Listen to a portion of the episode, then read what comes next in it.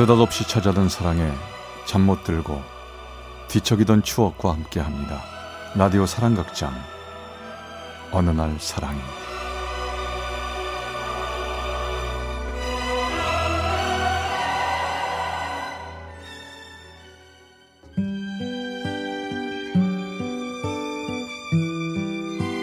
어느 날 사랑이 제96화 슬픈 이별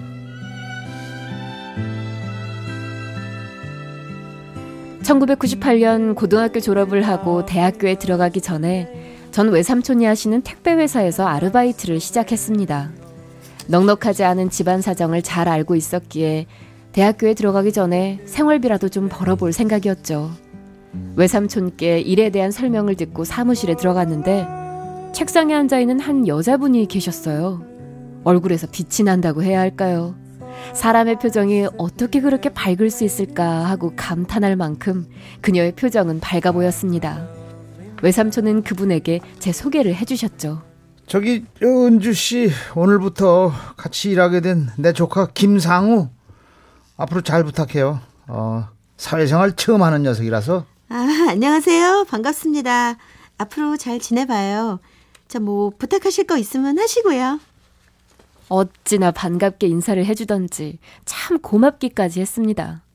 그리고 전 외삼촌을 따라 택배차를 타고 배송을 시작했죠.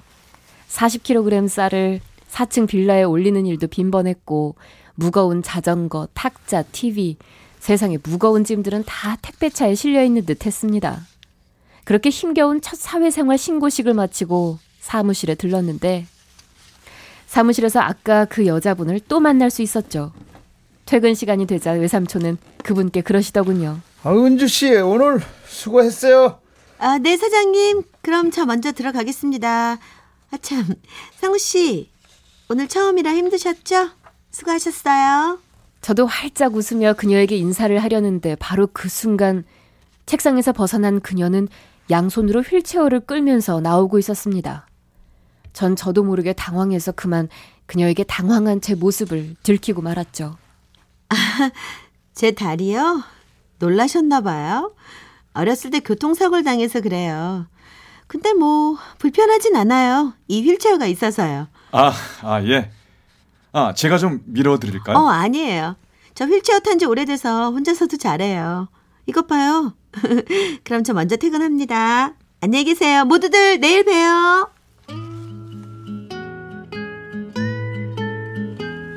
그녀는 화사한 웃음을 날리고 사무실을 떠났습니다.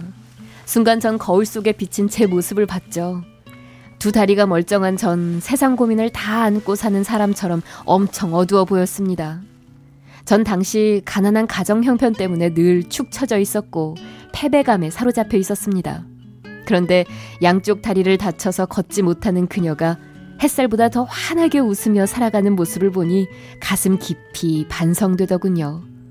다음 날 아침 출근을 하니 그녀가 또다시 제게 한박 웃음을 지으며 저를 반겨주었죠.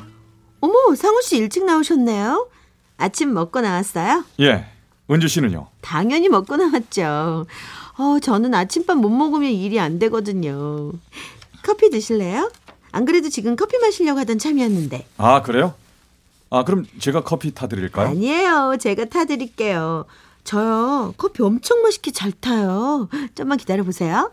잠시 후 그녀는 다소곳이 그녀가 직접 탄 커피를 제게 건네더군요. 전 그날 먹었던 그 커피 맛을 아직도 잊을 수 없습니다.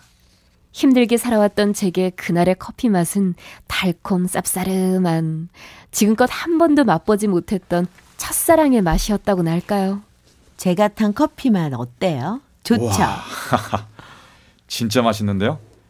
이렇게 맛있는 커피 처음 먹어봐요. 음, 저는요. 내가 생각해도 커피를 너무 잘 타는 것 같아요. 나중에 돈 많이 벌어서 커피숍이나 하나 차려야겠어요. 아, 그럼 아마 그 커피숍 대박 날 겁니다. 제가 매일 단골 손님으로 할게요. 정말요? 와, 그런 말 하니까 벌써 부자 된 것 같은데요? 요, 우리 상우 일하는 게 그렇게 즐거우냐? 하루아침에 얼굴이 쫙 폈는데. 아, 삼촌 오셨어요? 음. 예, 이 일 덕분에 요즘 아주 사는 게 즐겁습니다. 삼촌. 음. 오늘 하루도 파이팅.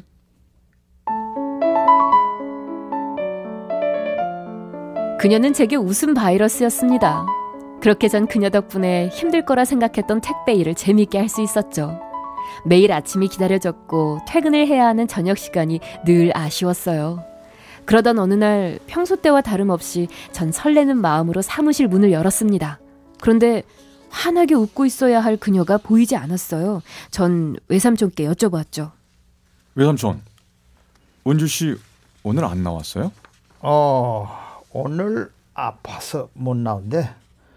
아무리 아파도 출근하는 사람인데 많이 안 좋은가 봐. 그래요?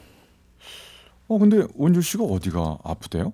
몰라. 아깐 그냥 몸살이라고 한 것 같은데. 아 몸살이요. 그녀가 없는 사무실 참 적막하더군요. 전 그날 하루 종일 그녀 생각 때문에 일이 손에 잡히지 않았습니다. 그렇게 엉망진창인 며칠을 보내고 전 출근하자마자 두근거리는 마음으로 사무실 문을 열었습니다. 제발 그녀가 환하게 웃고 있길 기대하면서 말이죠. 하나, 둘, 셋, 제발, 제발, 제발. 안녕하세요, 상우 씨. 그동안 잘 지냈어요? 네. 나 없어서 많이 심심했죠. 아 그럼요. 은주 씨 근데 몸 좀 괜찮으세요? 많이 아팠나 봐요. 네, 감기 몸살이요. 하지만 보시다시피 이렇게 완전 완쾌됐어요. 에이, 그래도 얼굴이 좀 수척해 보여요.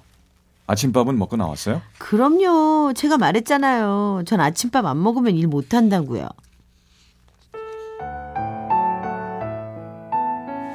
그 일이 있은 후 전 알아버렸습니다. 제가 그녀를 너무 사랑하고 있다는 걸 말이죠. 하루도, 단 하루도 그녀 없인 살 수 없다는 걸 말이죠. 그래서 전 그녀에게 고백하기로 결심했습니다. 저기 은주 씨, 오늘 저녁 같이 하실래요?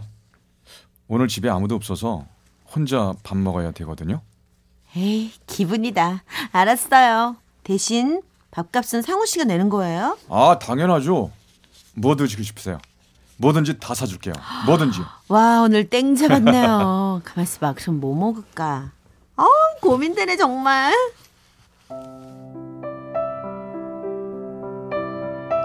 그녀는 저녁을 먹는 내내 계속 내 앞에서 그 환한 미소를 보여주었죠. 그녀와 함께하는 시간이 전 얼마나 행복했는지 모릅니다. 환하게 웃는 그녀의 얼굴은 제게 기쁨이었고 사랑이었습니다. 그래서 전 차를 마시면서 조심스레 그녀에게 고백을 했습니다. 은주 씨, 저 은주 씨 그 밝은 모습 참 좋아요. 그쵸? 다른 사람들도 다 그래요. 은주 씨, 저 말이에요. 네. 저 뭐요? 저기요. 음, 은주 씨 좋아하는 것 같아요.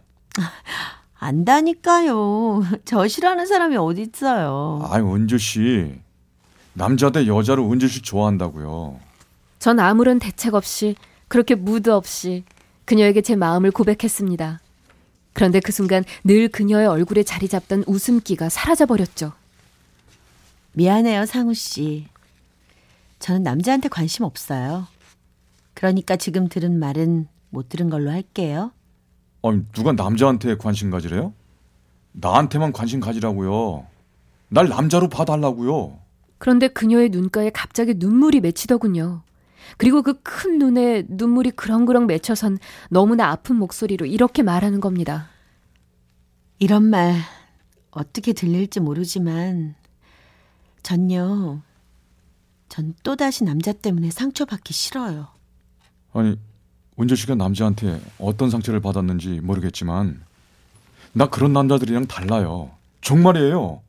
상처 안 줄 자신 있다고요. 상우 씨만 알아요. 하지만 사랑은 변해요.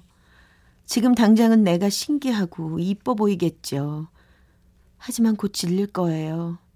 그리고 사람들의 시선 감당 못할 거라고요.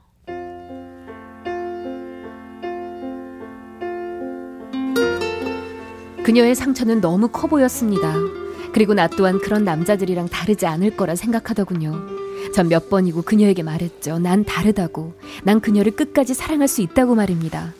하지만 그때마다 그녀는 같은 말을 되풀이하며 저를 단념시키려 했습니다. 상우 씨 부모님한테, 친구들한테 떳떳하게 소개시킬 수 있어요? 왜 못해요? 나 할 수 있어요. 정말이에요. 지금 당장 가요. 그럼 내가 소개시켜 줄 테니까. 그 사람들이 날 반대하면요. 그럼 어떡할 건데요? 아, 그 사람들이 무슨 상관이에요? 내가 좋다는데, 내가 은주 씨를 좋아하는데. 제발 그냥 날 좀 내버려 둬요. 부탁이에요. 하지만 전 그녀를 포기할 수 없었습니다. 매일매일 그녀에게 매달렸죠. 그러던 어느 날 출근을 했는데 그녀가 보이지 않더군요. 전 외삼촌께 그녀에 대해 물었습니다. 외삼촌, 은주 씨 오- 오늘 출근 안 했어요? 그만둔 것 같아. 너한텐 말하지 말아달라고 하던데. 뭐라고요? 아, 그런 얘기라면 저한테 말을 해 주셨어야죠. 야 상우야, 지금 당장은 가슴 아프겠지만 이쯤 이쯤에서 끝내. 너희 엄마가 알까봐 내가 그 알면 가만히 있을 것 같으냐? 아, 참 외삼촌. 도와주세요. 아, 외삼촌은 은유 씨가 얼마나 좋은 여잔지 잘 아시잖아요. 그래 알지. 하지만 넌 어떻게 네 맘만 생각하냐? 그쪽 마음도 생각해 줘야지. 본인이 힘들다는데 상처받는 게 두려워서 본인이 피하겠다는데 뭐 우리가 어쩌겠냐? 인연이 아닌 게 다 하는 거지. 삼촌. 아, 그래도 이렇게 끝낼 수는 없잖아요. 그래도 이건 아니잖아요. 아 지금이야 모든 게 약, 야속하겠지만 언젠가 네가 내 나이가 되면 이해할 거다.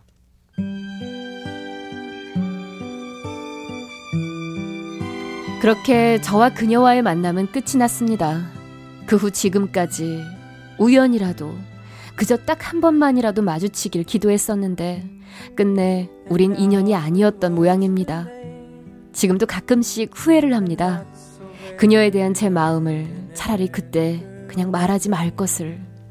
그러면 그저 곁에서 바라볼 순 있었을 텐데. 세월이 흐른 지금도 아침 햇살 같았던 그녀의 미소가 가끔씩, 아주 가끔씩 그립습니다. 대전 서구 변동 이모 씨 사연이었습니다. 어느 날 사랑이 제 96화 슬픈 이별 편이었습니다.